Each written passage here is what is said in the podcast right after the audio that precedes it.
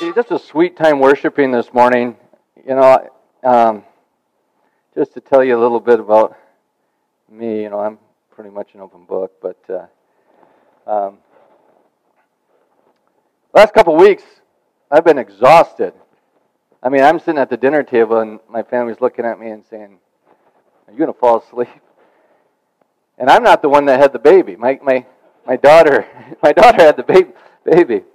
And um, and then with, that comes a little bit of uh, moodiness and stuff like, like that too. And um, when we were just worshiping this morning, I was just thinking about that, you know, with the Lord. And, and uh, what, he, what he said is subconsciously, you have received a new mantle of grandfather. And the weight of that is what's causing you to be so tired, to be. And then he says that there is grace for this new mantle. You know, because a righteous man leaves an inheritance to his children's children. And, and you take these responsibilities not lightly. And uh, these are generations now we're, we're, we're talking about. And uh, I just thank the Lord that Holy Spirit just reaffirmed to me that in every area of your life, every situation that you find yourself in, you are not alone. You do not have to do it in your own strength, and that there is the grace of God to be prosperous in that endeavor. Amen. Amen. Hopefully, maybe someone here, you're facing, you're going through something that is new. There is grace in that. I know we have kids that are graduating um, here shortly, or they have. I don't know. Can't keep up. But there, don't don't be afraid of your future. God God has a plan for you. He's written He's written novels about your life, and you have the the joy of partnering with God and walking that journey, that path out. Sometimes you'll get might get off on if you were like me, you'll get off on dead ends. But he's the best GPS there is. God possession, positioning system. He gets you rerouting, gets you right back on, on course. But there is grace for these new these new things that God is doing in your life. Amen. Amen. Let's pray. Heavenly Father, we just thank you. We thank you for the Spirit of the living God in this place. We thank you as we come together, we magnify you, and you get bigger in our lives. You're bigger than any situation or mountain that we are facing, Lord. Father, we thank you that the Word of God is living and powerful. And in, in this morning, it's going to transform the way that we think. Hmm. We are looking into a mirror this morning, and we are seeing who we are in Christ Jesus. We love you, we praise you, and we receive this by faith in Jesus' mighty name. Amen. Amen. So we started a uh, series, and usually I, I teach uh, topical type messages, but every once in a while we teach a book of the Bible. And I looked at First Peter and um, started reading it and seen some interesting things that were in it and how it applies to us today. And then I seen there's five chapters. Hey, five, six week um, series. Well, we're in chapter two, and we're on our fifth week. So, so you see how my plans go, right? And uh, um, what we learned about so far is that what Peter tells us is, first of all, we, we've seen that Peter was not a perfect Christian. You know, it, when Jesus calls you the devil, you know, get behind me, Satan. You know, when you deny Jesus, you wouldn't be the poster boy of what we call a perfect Christian. But this is a perfect letter. And what this just what this does for me, it shows me that that despite our imperfections, God can do a perfect work through us. And this is, this is, this is so profound, and you need to hear that, hear that from the Lord this morning. And we've seen that Peter's writing to Christians that are living in this tension, just like we are, this tension of the blessings of God and the inheritance of the saints, and the pressure, the pressure and the burden of the world. This world will burden you down if you let it. The culture, the nation of Rome, was becoming increasingly immoral, and it was becoming increasingly more hostile to Christians. I mean, this is just leading up to Nero, the one that threw parties and, and lit, lit his, his, uh, his banquets with burning Christians. We think we got it bad. We got it good. We got it good. And what we need to do, and when you read the Bible, you need to do this. First of all, you need to understand the context and the times that this, these, these letters were written. But also, you have to look through the letter. You have to look through the letter and see our day and our hour that we're living in today. Because Scripture isn't just about what happened yesterday, it's not what happened in the past, it's about what always happens. It's about what always happens. It's eternal. And we need to see that God's people were dealing with the same kind of struggles that we face today. Rome was the most powerful nation in history. Not in history, in the world at the time. Rome was the most powerful nation in the world. Does that sound familiar today? The ep- ep- economic, my goodness, and, and military power, they were the superior in the world. And they were, and they were feeling the same troubles, the trials, the temptations that uh, we are today. Which means this is not an old book, it's an eternal book. And it speaks to our times that we are currently living in today. We have seen so far that Peter is telling the church that foundation are needed to build healthy lives. Foundations are needed to build culture. Foundations are needed to build, um, build the world that we live in in families. And we're not to build our foundations on culture. We're not to build it, we've seen, on passions from your former ignorance. We're not to build on family traditions but Jesus Christ and the eternal Word. In a world where everything, everything is unstable, everything is uncertain, everything is confusing, everything keeps changing, the definitions of things keep changing, right? One thing remains. One thing remains. One thing remains constant. One thing remains unshakable, and that is Jesus Christ and the Word of God. Peter talked about how Scripture is spiritual nutrition. You know, as babes desire the sincere milk of the Word, right? He, he talks about how we need spiritual nutrition to grow up strong in our salvation. And what we need to understand is that our palate needs to be disciplined.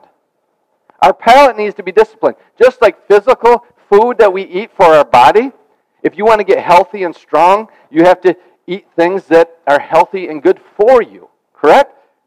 But sometimes you don't like those things that are healthy and good for you. And you have to discipline your body to enjoy those foods. And it doesn't happen overnight, right? It takes time to discipline your palate. And the same thing with the Word of God. You need to taste and see that the, the Lord is good. And you have to taste and taste and taste and discipline your mind, your will, your emotions to get the nutrition that is needed from Scripture. It can take a while for sick people to get healthy. You know, some people think, well, I, I, I ate a salad. I don't feel any better. I didn't lose any weight. Right? I'm not any healthier today than I was before I ate the salad. No. It takes salad after salad, right? It takes exercise after exercise. The same thing is true with the, the Scripture and the Word of God. Your mind isn't renewed if, if, until, until it starts producing in your life. And we've seen last week that there's that study that was done over 400,000 people about reading the Word of God. And it wasn't until, they didn't see no noticeable effect until day four. When you read, read Scripture at, at a minimum of four days a week, and that makes a majority, then the needle tilts. Then you see things start changing. For most people, the, the amount of Scripture they get is what they get here on Sunday morning. And this is just a starting point. You, as we're going to see here in the future in, in, in 1 Peter, that you are kings and priests. And as a priest, you should constantly be in the Word of God. You should be constantly feeding on Jesus. And once you get healthy, then you realize how sick you were. I don't know about you, but you know, there was a time when I came back into the kingdom, and I thought I, I'm not, too, I wasn't too bad. But the more that I've seen who I was in Christ, the more that the Word was allowed to transform my thinking, then I realized how sick I truly was.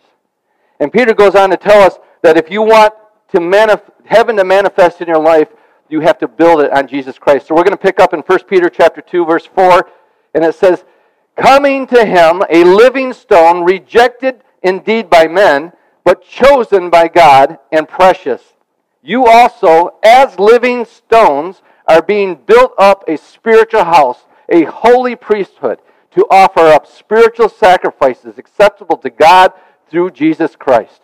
A living stone. This living stone, it, shows up in Scripture um, over and over again. Isaiah talked about it. Daniel talked about it. Zechariah talked about it. Jesus even talked about it. You know, he called Peter, he called Simon, he says, You are Peter, meaning small stone. And on this I will build my church. Take that back to Daniel. He interpreted Nebuchadnezzar's dream. Remember the idol of all the world superpowers? You had Babylon, Babylon you had uh, Persia, you had Greece, you had Rome. And he says, a stone came and hit these world powers at its feet, and it crumbled and turned into dust. And he says, And this stone grew and grew and became a mountain until it filled up the entire earth. Isn't it interesting that on the day of Pentecost, a small stone stood up and preached the gospel for the first time, and 3,000 people got saved? And this mountain has been growing and growing and growing into the earth. Amen. Come back, come, Lord Jesus, for your for your church. Amen. And he talks about, and you, when you come to him, you are a living stone. He's using the language of a builder. He's talking about building something. How, how do you build a life? How do you build a business? How do you build a family? How do you build a ministry? A stone rejected by men, but in the sight of God, chosen and precious. You yourselves, like living stones, are being built up as a spiritual house. You know, he's using this imagery a lot like um, Paul used, talking about the body of Christ. We are all um, individuals, we are all members, but we make up one body. Right? We are all living stones, but we're building up one house. Right? So we're the family of God. God's the Father. This, this is the Father's house. And, and, to be a holy priesthood to offer spiritual sacrifices acceptable to God through Jesus Christ. And we talked about Peter saying that you're supposed to build on the living Word of God, right? Everything else fades, everything else burns. But the, the Word of God is forever, it's eternal. So what does he do? He starts quoting Scripture. Therefore, it is also contained in the scripture Behold, I lay in Zion a chief cornerstone, elect and precious, and he who believes on him will by no means be put to shame. Therefore, to you who believe, he is precious, but to those who are disobedient, the stone which the builders rejected has become the chief cornerstone, and a stone of stumbling, and a rock of offense. They stumble, being disobedient to the word, to which they also were appointed. He says, Behold, I am laying in Zion a stone, a cornerstone, chosen and precious. Whoever believes in him will not be put to shame. And we got a lot of shame in this world, don't we? So for us as believers, Jesus is precious. He is of highest value. But for those who do not believe, it's the stone that the builders reject and it, it became, has become the chief cornerstone and a stumbling block, a rock of offense. People's lives are crumbling. They're unstable. It leaves them unsatisfied because they reject the only foundation that is constant support. The only foundation that builds the Zion that they are looking for. Zion. Zion is the name for the kingdom of God on earth. It's where heaven and earth come together. You, he uses this language of building. And in the ancient world, the primary building materials was masonry. It was stones, right? So what they would do is they would go out and start collecting stones. They would go to a quarry and start collecting stones. And they'd get all these stones, and then they would have to determine what is the first stone. What's the first stone? and that to start building on. And that is what they called the cornerstone. Jesus is the cornerstone, he's saying. If you look at all the options that are available in life, you can pick this religion, that religion, this person, that person, this commitment, that commitment, this, this uh, job, that job. What do you pick first? What do we build our life on? Everyone has to start building on something. Everything in life is built on something. We build our life on something. We build our family on something. Society has to be built on some kind of cornerstone. And so, where do we start? You say, I'm going to start with me. It's going to crumble. I'm going to start with money and success. It's going to crumble. I'm going to start with my spouse. We don't need that kind of weight. It's going to crumble. I'm going to start with my kids. Your family's going to crumble. Why does it seem like everything in our society is crumbling? Because it's not built on the right cornerstone. This is the truth. Marriages crumble without Jesus. It's statistically proven, and we're going to talk about it in a little bit. It's statistically proven that the best, most satisfying marriages are with two committed believers, Christians, that live out their faith together. Families crumble without Jesus. Nations crumble. Economies crumble without Jesus. Everyone's yelling because everything's falling apart, but no one knows how to start building. Where do we start? Jesus first, and he talks about Jesus. He says, for Jesus, some people don't want that stone. I don't want Jesus telling me what to do in my marriage. I don't want Jesus telling me what to do in my finances. I don't want Je- Jesus telling me what to do in my sexuality. He's offensive. To some people, Jesus is offensive. For some people, Jesus and Christianity is offensive. It's like the roles have been reversed. Like I judge God and I say that He's evil and I'm good. That's what people are doing. That's what people are doing. He goes on to say that some people will stumble over Jesus as a stumbling stone. They're not looking for as they're not looking at God being present in their life. and they're and, and, and, and they're looking over God, and as as they, as a result, they trip over God. And that's God's mercy. God puts himself in our way.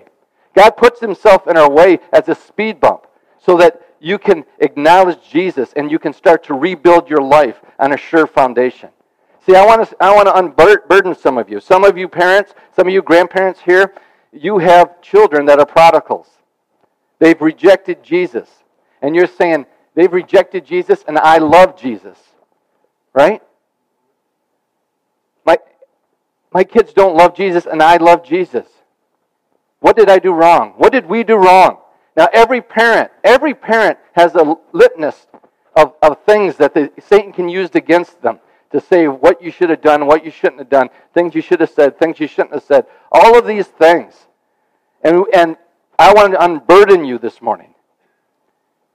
Ultimately, every human being has to decide for themselves what they will do. Will they receive Jesus or will they reject Jesus? Jesus Christ, will I receive Jesus and build my life upon Jesus, or will I reject Jesus and build my life on the counterfeits of the wor- world? And you need to be unburdened that ultimately it's between your child and Jesus. You need to love them. You need to pray for them. You need to care for them. You need to have hope for them. But you can't save them. You can't save them. That ultimately they need to decide if they will receive Jesus or they'll reject Jesus. And what this is saying is that some people reject Jesus. As long as they're alive, we, you still have hope. Right? So we don't lose hope for them. But we put our trust in Holy Spirit who loves them more than we do to use every opportunity available to reveal Jesus to them. Amen? So he's talking about these people. He's saying, no, no, no. My cornerstone is my job. Jesus bless my job. No, no, no. My cornerstone is, is my family. Jesus bless my marriage. No, no, no. My cornerstone is, is me. Jesus bless me. And all these things crumble because they're not built, they're, because they're built on the wrong cornerstone, the wrong foundation. Let me say this you can be a Christian and build elements of your life on the wrong cornerstone. You're still loved by God, you're still saved, but life starts crumbling. It starts collapsing because it's not built according to God's design. And when things start to crumble, don't blame God. See, that's one of the biggest issues with, with, with believers is they think just because they're a believer that they can live life any way that they want and it's blessed. No, you have to build your life according to God's design. It has to be built on Jesus Christ. Everything in life, all aspects of your life, has to be built on the sure foundation of Jesus. Right? Zion. Zion is heaven and earth coming together. God ruling and reigning. What's going on right now on the political right and the political left is that everyone wants Zion, but no one wants Jesus. On the right, what do you want? I want, a, I want economic prosperity. I want a future and hope. I want human flourishing. I want freedom and liberty. Oh, you want Zion. On the left, I want justice. I want a good environment. I want, to be, I want people to be taken care of. Oh, you want Zion too. Everyone wants Zion, but nobody knows how to build it. Because we're not opening the Word of God and starting with Jesus Christ. You need to start with the opening the Bible and, and start building on Jesus as our cornerstone. This is how this nation began. Those who do this, Zion will start showing up in your life. You understand that? This isn't just about large aspects of nation building or culture building, this or society. This is, takes it right back to individual marriages and families.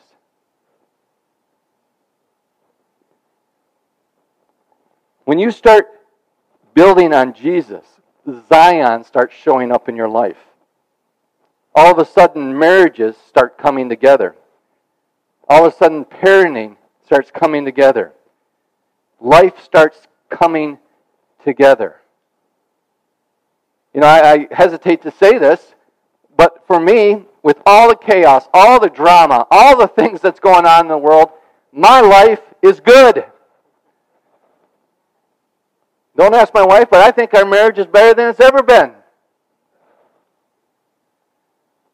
My kids all say they love me. They come home. They want to be together. I'm a grandfather. Life is good. You can have Zion in the midst of hell.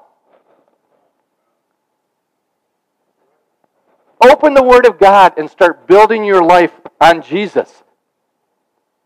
If you remember what Peter just told us, he says that people come and go, that nations come and go, that everything is like grass, right? Remember reading that last week? That the spring flowers, uh, everything, eventually, everything will burn. Everything comes to an end. That everyone, every nation, every movement, every family, every ideology is like that. But the Word of God endures forever. The Word of God endures forever. That's thousands of years later. We're still, we'll still be being fed and nourished and sustained by the same Word of God. Think about that. And it reveals to us the person and the work of Jesus Christ. Jesus is the center of human history. Jesus is the center of Scripture. And life only works when Jesus is the center of your life. So, my first question is Do you know Jesus? Do you love Jesus? Have you received Jesus? Have you become a Christian? Have you turned from sin? Have you trusted in Him? Don't reject Him.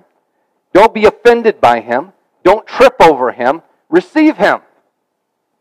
And then, secondly, my question is if you have received Him, are you building every area of your life on Him as the chief cornerstone?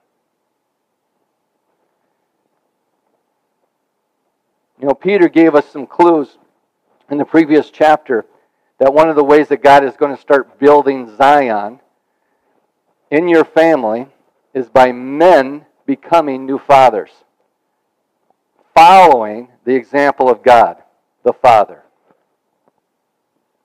Not following the example of their forefathers. See, as fathers and mothers, we have to decide what we're going to build our families on. Is our family going to be built on our family? Or is it going to be built on Jesus? We live in a day and age where people, unfortunately, have to choose their children over Jesus. And instead of telling their children that their children need to change, to be like Jesus, we're telling Jesus he needs to change to accept our children. We have whole churches. They have come out of the closet saying that Jesus and Scripture needs to change, not that people need to repent and be changed. They're not building on the cornerstone of Jesus Christ. And it will crumble it will crumble. You can have Zion. God desires you to have Zion in your life. Statistically, the presence of a father is the number one variable for the health of a family. And the success of children. This is one of the reasons we started BAM, Be a Man gatherings every month. We want to sow in to men. You want to know what our leadership, how, how we go about doing leadership in, in the church? Through men's ministry. Getting men to look like the man, Jesus Christ. If you get men leading, families are transformed. We build men up in this church to bless women and children. Societies with strong families are being built on Jesus Christ. The very first thing that communism does, it, it, it, it obliterates the nucleus family, and government becomes family. It's totally contrary to how God designed things. Furthermore, the best fathers statistically are Christian fathers. Amen? Ain't that great, men? Statistically, it's been proven. You're the best men out there. Praise the Lord. And if you're sitting there thinking, well, my man's not that good, well, statistically, he's better than anything else out there, so you better stick with him. Just keep praying for him, right? Encourage him. I mean, one of the best things you can do, women, is get your men to come to the men's events. If you want your marriage to change, have God change your man. You can't change them, only God can. Amen? So, the highest rates of divorce and family dysfunction are where a husband and wife practice two different religions. Because you can't have God and Satan and start a family and have it turn out good, right? The strongest, the strongest marriage and families have a mother and father who are Bible believing, Jesus loving, church attending Christians. I'm not saying they are people that call themselves Christians. There are people that live like a Christian. Right? The Bible is open in their life. Jesus is their joint cornerstone, and they build their life and marriage on Jesus. True Christian marriages have the lowest rate of divorce, the highest rates of marital satisfaction, and the lowest rates of spousal abuse, and the greatest flourishing for, um, for families and generations to come. Man, it seems like our society, our, our schools, our colleges, our universities, if we wanted to, uh, to build Zion, if we wanted to make heaven on earth, we would start with what statistics and science and the math shows. So, what does this mean? It means that God's divine design works. Listen, if we had more dads, we wouldn't need as many cops. If we had more dads, we wouldn't need as much government. If we had more dads, and they, they would, and if they would have been spanking their kids when they were little, they wouldn't be rioting as adults. There is a, cor- there is a correlation. I'm going to say something that's controversial, but whatever. There is a correlation between a generation that is fatherless and a generation that's socialistic.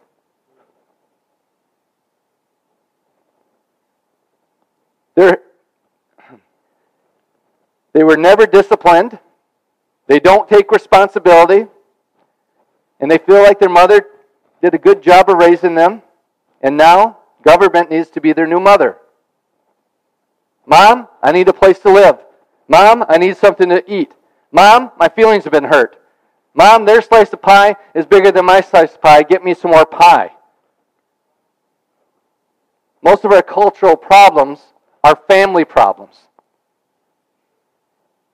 And most of our family problems are father problems. The whole family unit and all of life needs to be built on Jesus Christ as the cornerstone. You, you, you can be healthy. Your family can be healthy in a sick world. And that's what he's going to close with. He's going to close with some things that God says about you, that God says about me. For those who are saying yes to opening their Bible, to yes to building their life on Jesus, he gives some hope. He gives some courage. He gives some insight. Verse 9 But you are a chosen generation, a royal priesthood, a holy nation, his own special people, that you may proclaim the praises of him who called you out of darkness into his marvelous light, who once were not a people, but now the people of God, who have not obtained mercy, but now have obtained mercy. See, we are told that we have a race issue in our country. And here's the answer to the race issue the, the cornerstone of race needs to be Jesus. He says that in Jesus, you are a chosen race. Wouldn't that be awesome? If anybody says, So which, what race are you? A chosen one. I'm a chosen race. This is the answer to the race problem. There's a big fight right now. Which race are you? If you're a Christian, you're a chosen race, right? All the nations, all the cultures, all the languages, all the people groups. If you're a Christian, it's because God chose you to be part of His family, to be born again. A born again race made up of all nations, tribes, and cultures, languages, and peoples of the earth. Amen. Those who see Jesus as precious cornerstone are a chosen race. We're, we believers are God's tribe. Right? Do you see how building your life on the cornerstone of Jesus Christ, building your life on the Word of God, all of a sudden, we just took care of the whole race issue. You think, Chad, that's Jesus, you're just saying Jesus is the answer? That's just too simple. Yeah, he has to make it simple for us. He has to make it simple. We're simple people. There isn't a non simple person on the face of the earth. Those who see Jesus as precious, they become a chosen race. Once, once, once upon a time, you were part of Adam's family, right? And that's what they look like, the Adams family, right? That's what our world looks like. But then they were chosen, we were chosen, and we were adopted into the family of God. He says we're a royal priesthood, like Melchizedek, who was a king and a priest. Christians are king priests or priestly kings, right? In the Old Testament, the priest was a chosen one, the holy one, that got to be in the presence of God. Did you hear what I just said? They were chosen to be in God's presence. And He calls you a royal priesthood. You are the children of God. You belong to Jesus. You are filled with the Holy Spirit. You are part of a royal priesthood. There would only there would only um, there would only be a short list of priests in the Old Testament, right? You got called to be a priest. Everyone who belongs to Jesus now is put into this amazing category. This is the category that you're in. How can you say that you're nothing? How can you say that you're insignificant? How can you say that God can't use you? He called you, He chose you, He anointed you as a royal priesthood. We are to rule and reign in the name of the servant king who is Jesus. And we need to understand our dual vocation as kings and priests. If you get the priestly part and not the king, kingly part, you'll be servant minded instead of servant hearted. If you get the kingly aspect, but not the priestly part, you'll be a tyrant. A kingly priest, as kingly priests, we minister with the power and authority, and as priestly kings, we rule as a servant hearted ministers. A holy nation. A holy nation.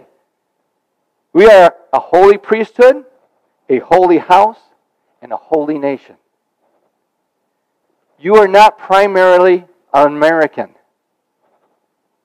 You are not primarily Amer- uh, American. Just because you're American doesn't make you a Christian. Right? Because we in America we, we, we put on our God. In God we trust. Right? You are a Christian. You are a citizen of a heavenly kingdom, a holy nation belonging to God. And let's just be honest, there isn't a whole lot of holy nations out there, are there? There's not a lot of holy nations out there. But there is a holy nation called the kingdom of God, or called Zion.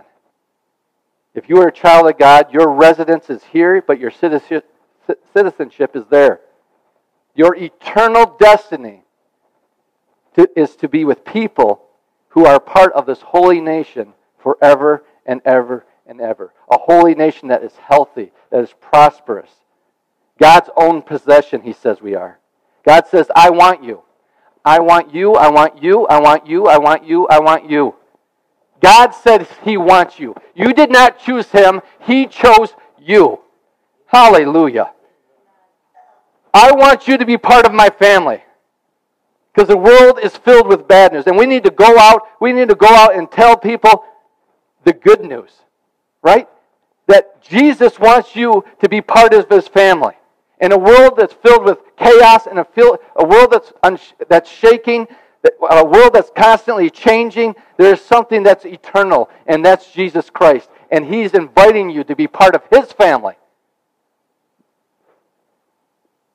This is the solution to the problems. He says, You have been called out of darkness into the marvelous light.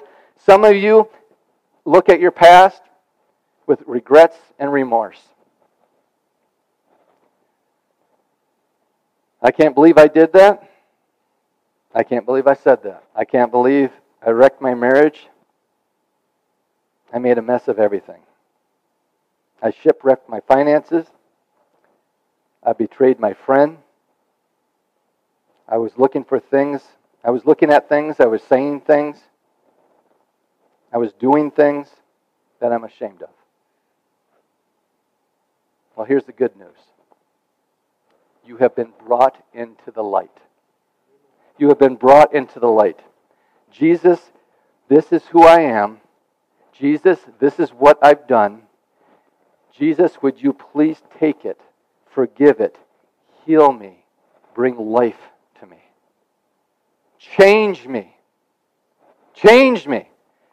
Give me a fresh start. I love that God is not a God of second chances. He's a God of n- another chance, and another chance, and another chance. His mercy endures forever. Praise the Lord, right? He, he brought us out of darkness, and He's bringing us into the presence of God, into the presence of Jesus, who is the light of the world. And He's saying, and we, we just need to say, please take this mess of my life so I can get healthy, so I can do things differently. Whoever, whoever you've been, whatever you've done in the dark, it gets healed in the light of Jesus. He goes on to say, You're not a people, but you're now God's people. Right now, everybody's trying to figure out which team I'm on. These people hate these people. These people don't like these people. What team am I on? What God says is that you're my people. You're my people. In verse 11, he says, Beloved, I beg you as sojourners and pilgrims, abstain from fleshly lusts which war against the soul, having your conduct honorable among the Gentiles, that when they speak against you as evildoers, they may, by your good works, which they observe glorify God in the day of visitation. Beloved, he says, Beloved, beloved, here's what you need to know God loves you. You are his beloved. God loves you. God loves you more than you can ever imagine. God cannot love you any more, and he cannot love you any less.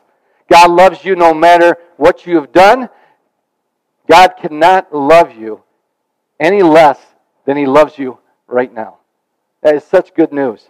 In a world where there, we have no certainty, there is a bedrock certainty that the love of God endures forever. You are loved.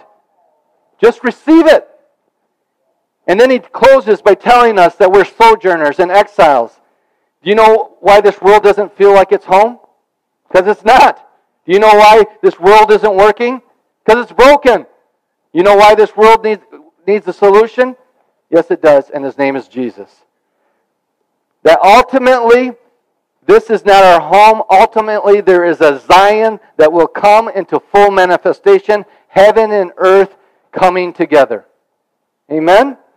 In the meantime, though, he says we need to war against the passions that are warring against us. As we navigate this world, this, with this complex world filled with temptations, God, that we can overcome through God's Word, His Son, His Spirit, His presence, His power. He gives us the opportunity to create heaven on earth and experience freedom in the midst of the burdens of this world. See, some of you are struggling with addiction. Some of you are struggling with anxiety. Some of you are struggling with depression. Some of you are, are just are struggling with self worth and identity. Each of us have personal battles that we are going through. It's like a war that rages within our soul. And he says that God gives power to walk in newness of life and find victory in Jesus. Here's what I want you to do take everything you were thinking about when you woke up this morning, everything that you were thinking about throughout the week, everything that you were thinking about on the way to this building, everything that you were thinking about as you sat in these chairs, and set it aside. Treat this time as a sacred moment. Don't check your phone. Don't think about how fast, what's the fastest route to the car. But take this time to meet with God. The Word of God has been opened. The Son of God has been revealed. And it's time now to meet with Him. Some of you need to give Him burdens that you're carrying, burdens that are trying to crush you. Some of you have sins that are haunting you, and you need to bring those into the light and confess them to Jesus. Some of you are filled with anxiety of the future, and you need to cast your cares upon Him because He cares for you. I want to declare to you this morning that this day and in this place for the people of God, in the presence of God, you can be healthy. That God, through His Word and through Holy Spirit, can help you navigate through a sick world and to provide hope for you and those that are in your sphere of influence. As we close in worship today, the burdens, the wars, the things that you're fighting, Those things that it seems like you're warring in the darkness against. We have an opportunity to bring them into the light. We have an opportunity to bring them to Jesus.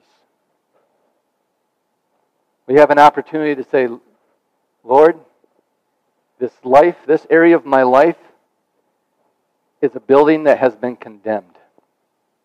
It's not fit for use. I want to rebuild on the cornerstone of Jesus.